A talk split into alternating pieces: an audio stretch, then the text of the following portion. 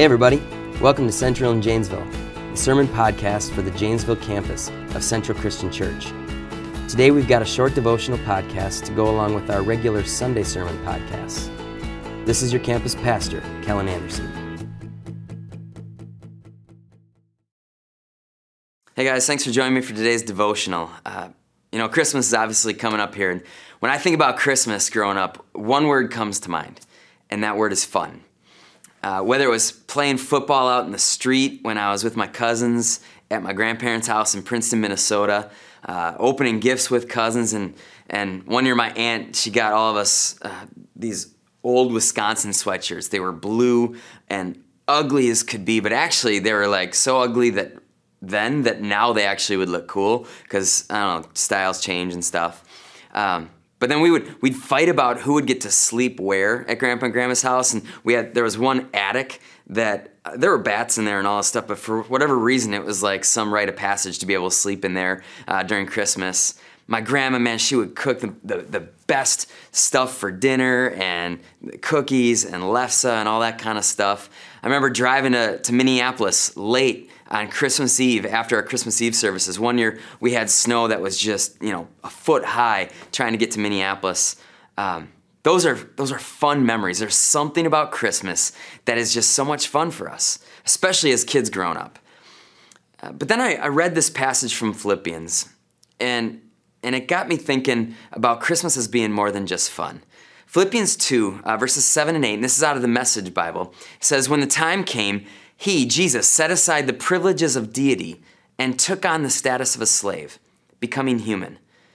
He became, having become human, he stayed human. It was an incredibly humbling process.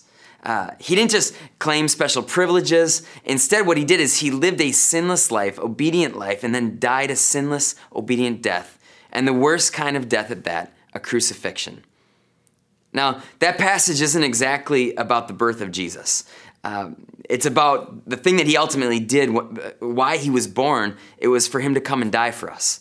But thinking about Christmas without thinking about where Jesus would eventually get to is kind of pointless.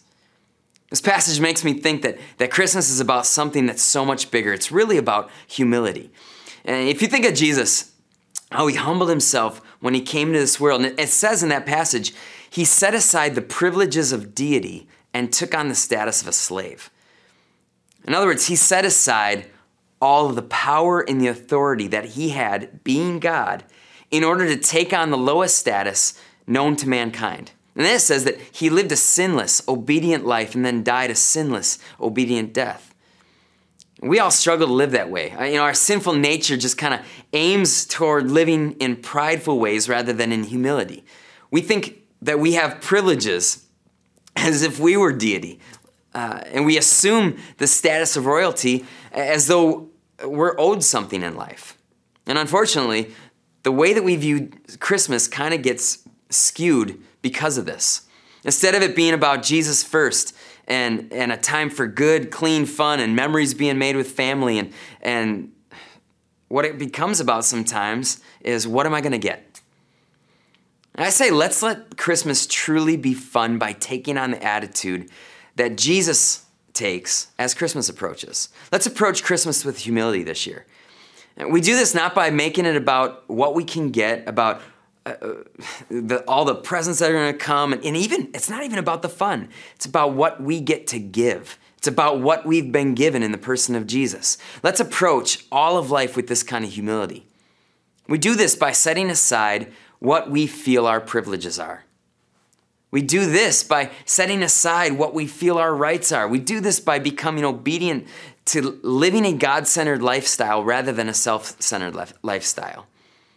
When I think about people who are truly the happiest people in life and seem to get the most joy out of, out of everything, uh, who are those people? They're the people who the people who are the most fun are the people who who really don't care about themselves more than they care about other people.